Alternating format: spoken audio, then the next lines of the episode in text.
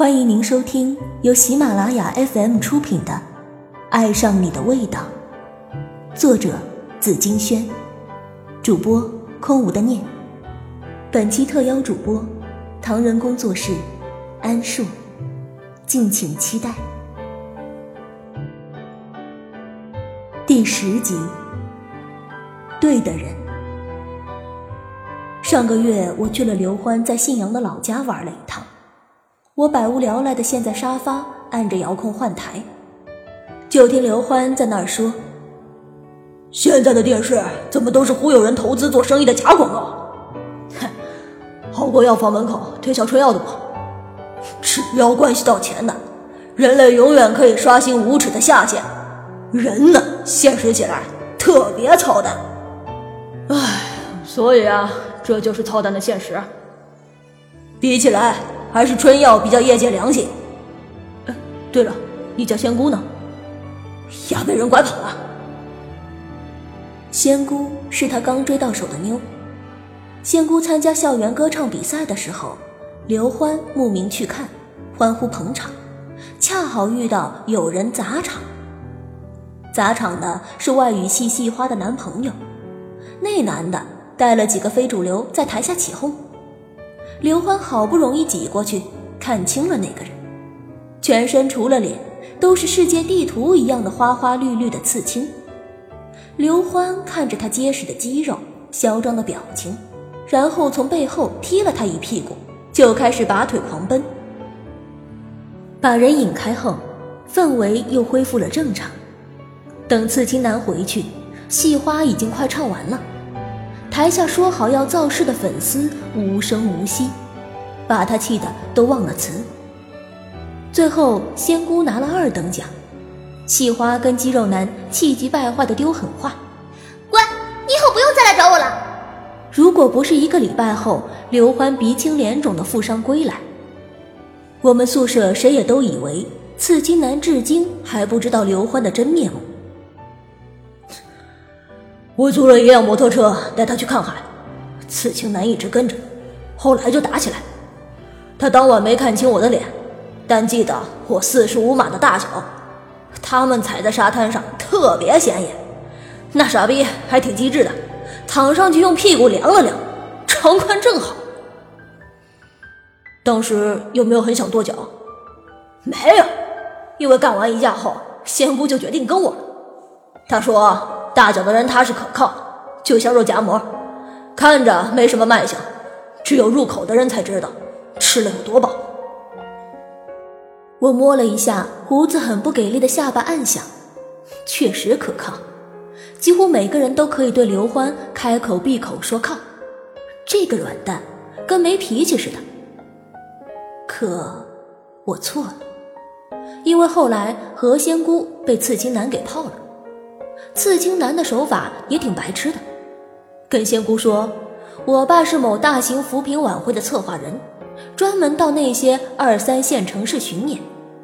你歌甜人美，他可以安排请你去登台献唱啊。”仙姑就心动了，这心一动，就脑子懒得动了，冰释前嫌，跟人家好上了，两个人关系发展迅猛，手牵手开房去了。刘欢当时那个气呀，开始在校园网的文学板块写诗，讽刺仙姑只要真钞不要真草。下面有姑娘回：“不一定啊，人家或许没那么肤浅，就是为了梦想。”宿舍里老大号称赛诸葛，赛诸葛抖着脚，故意摘掉耳线，把私人定制范伟的台词用音箱播了出来。再熬上几年。荷尔蒙彻底不分泌了，也就踏实了。灰姑娘喜欢玻璃鞋，就看不上你这肉夹馍了。忘了吧，就当成全别人，恶心自己。刘欢玩真心话大冒险，说起这破事儿的时候，我推了一下脸，觉得也不是没有可能。刺青男起码长得不难看。总比为了出唱片让肥头大耳的唱片公司老板潜规则的女星强吧。后来仙姑真的就经常找人替自己上课，像只花蝴蝶满中国的飞了。但刺青男是他的经纪人，扣留了他表演的大部分费用。他吃喝嫖赌，酒池肉林，他挤胸露乳，供人意淫。再后来，听说仙姑有点精神失常，常常一个人唱一些没人听过的旋律，边哭边笑，喜怒无常。曾经他有多荣光，现在就有多凄凉。仙姑变傻姑，女神变女神经病，但刘欢却不远千里找到了她。找到仙姑的时候，她正在大街上随地大小便，几个流氓在旁边吸血哄笑着看戏，仿佛回到了最初的起点。他替她赶跑了不怀好意的路人。招了车，送他去附近的旅馆。刘欢听他肚子直叫，又买了两个肉夹馍。那一晚，刘欢席地而睡，没有燃手仙姑，让他进浴室洗了个热水澡，自己迷迷糊糊的睡着了。醒来的时候，发现仙姑还关在浴室没出来，急忙打电话让管理员开锁。一进去，地板上全是血。仙姑割破手腕的时候，嘴里还咬着吃剩了一半的肉夹馍。那馍被水泡软了，也被血泡红了，像一颗心脏。他把他的心给弄丢了。文学板块上还流传着他写给仙姑的往昔情话，后来刘欢参加完葬礼，回来就删光了。换成了一部老电影的其中一句：“有人住高楼，有人在深沟，有人光万丈，有人一身锈。世人万千种，浮云莫去求。斯人若彩虹，遇上方知有。”刘欢第一次哭出来，我们怯怯的问他：“还好吧？”他一个大男人。擦了一把脸，说：“没别啥的，但愿他下辈子跟对人，做对事，别再这么傻了。”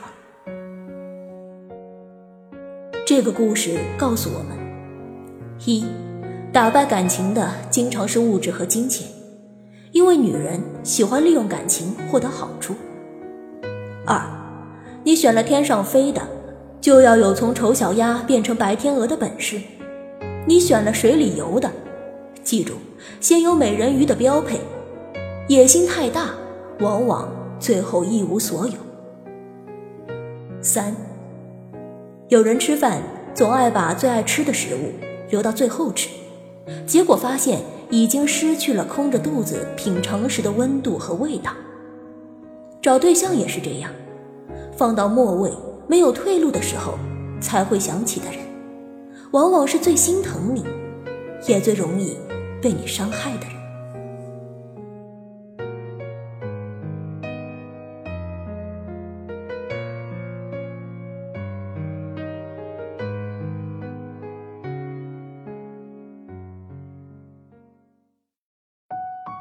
您正在收听的是由喜马拉雅授权、唐人工作室出品的精品有声书。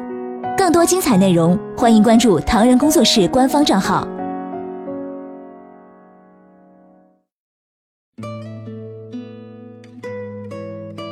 是我的海。葵和男友看完电影时出来，天空已经黑成了一只砚台。家里打电话给葵，说最近太爷爷忌日，要他给家里打一点钱买祭祀用品。两百够不够？你也知道的，现在物价那么贵，两百块能买几个荤菜啊？那三百吧，只能三百了，要多我也没有。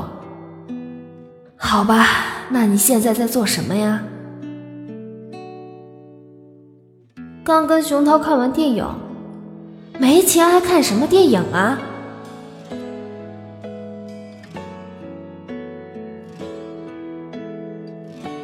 葵无话可说，匆匆挂了。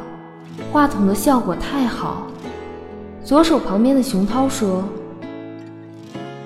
你们潮汕那么多拜神拜祖先的节日，是神有给你们带来了坐享其成的好生活，还是祖先生下太多小孩给你们依靠啊？闭嘴！虽然他说出了自己的心声，但在外地人面前，还是要坚决维护一下家乡的传统习俗的。熊涛当年以学长身份接待他这个新生时，奎就隐约感觉。他跟别人不太一样了。他专业是西方社会学，对他们那套实用、简洁的生活习惯也比较推崇。婚礼就婚礼，在教堂举行，请一点朋友亲戚就算了。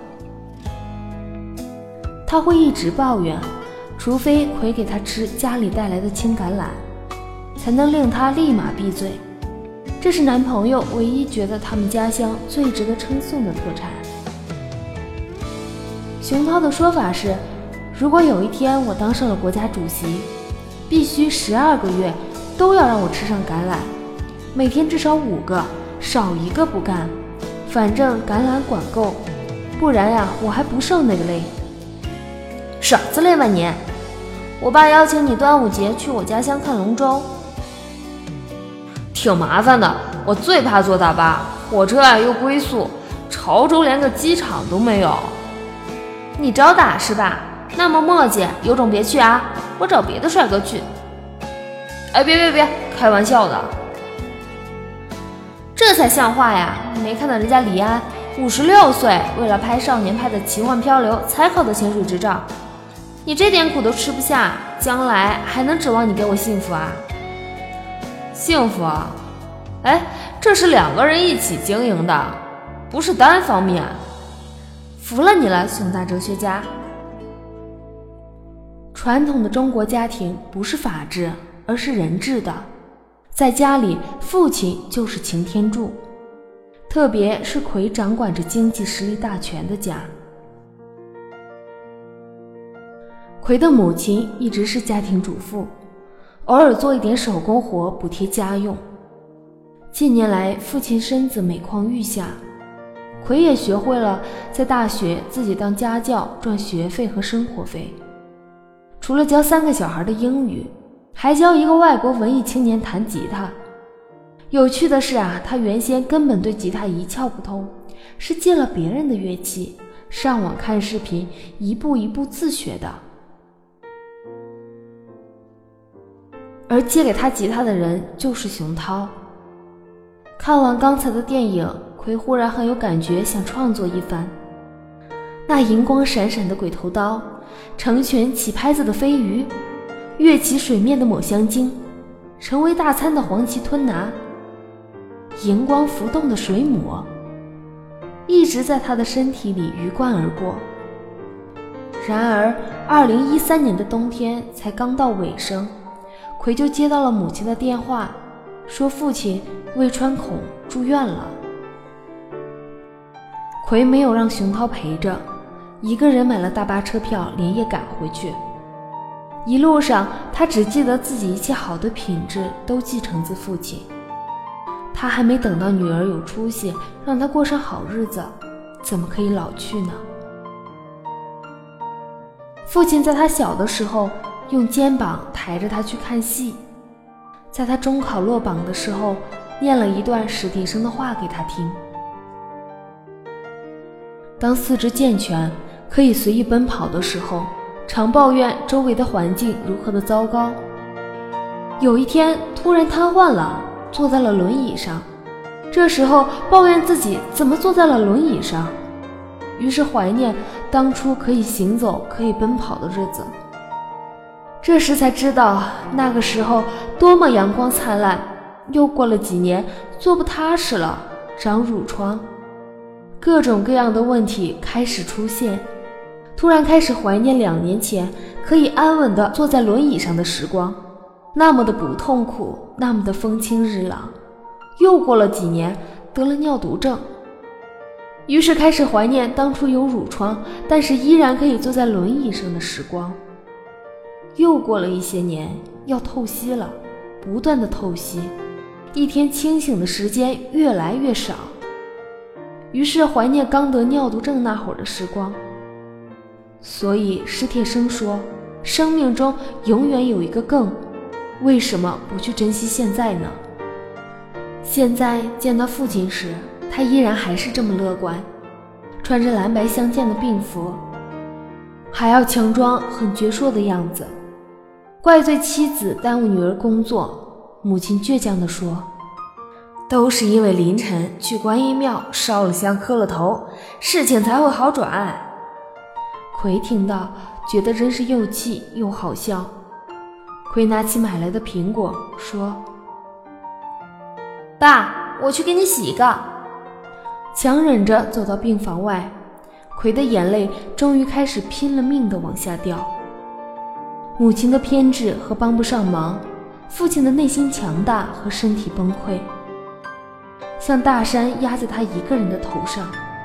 这时候，有个人把宽厚的手掌放在他的天灵盖，像初次见面那样。别哭。一切都还没到最坏的时刻呢。熊涛，你怎么也来了？我调休的年假，看到你微信动态就跟过来了。第一次坐大巴，其实也没想象中可怕嘛。他的颈窝里全是细密的汗珠。想当初，葵对熊涛动心的很大一个原因就是，他也喜欢念美好的句子给自己听。有个假日，跟他一起去教堂礼拜。听他虔诚地跟着一大群人唱哈利路亚，哈利路亚。出来时，他又念了一首佛教的诗送他：青山本不老，为雪白头；绿水本无忧，因风皱面。他不迷信任何宗教，只是沉醉于那种空明宁静的感觉。这是他对抗这个藩篱俗世最好的选择。你是我的海，回想写的歌叫这个名字，而它是小河流，弯弯曲曲，二十年过去，终于听见海浪在不远处的呼唤。喜欢吃橄榄的人基本都能吃苦，还要装出云淡风轻的样子。他喜欢橄榄就吃一辈子，发誓要一辈子对他好，也就会一辈子做到。虽然一辈子守着一个女人。对男人这种生物来说极其残忍，一点都不人道主义的。而现在，熊涛对他伸出手，大言不惭地问：“少废话，橄榄呢？”这个故事告诉我们：一，生命中有一个很奇妙的逻辑，如果你真的过好了每一天，明天就会不错。如果我们的生活非常功利的话，反而得不到想要的结果。你越拥有一个完满的过程，你越有可能拥有一个完满的结局。二，弯路是人生常态，心里痛苦的过不去，仍然坚持继续走下去。走着走着，奇迹就出现了。总有一个人在你最孤独无助的时候，向你微笑着走来。三，信仰和乐观能产生无与伦比的力量。这些能量比神明来的更直接有效。四，能人把复杂的事情简单化，弱者把简单的事情复杂化。本集播讲完毕，我是主播安树，感谢您的收听。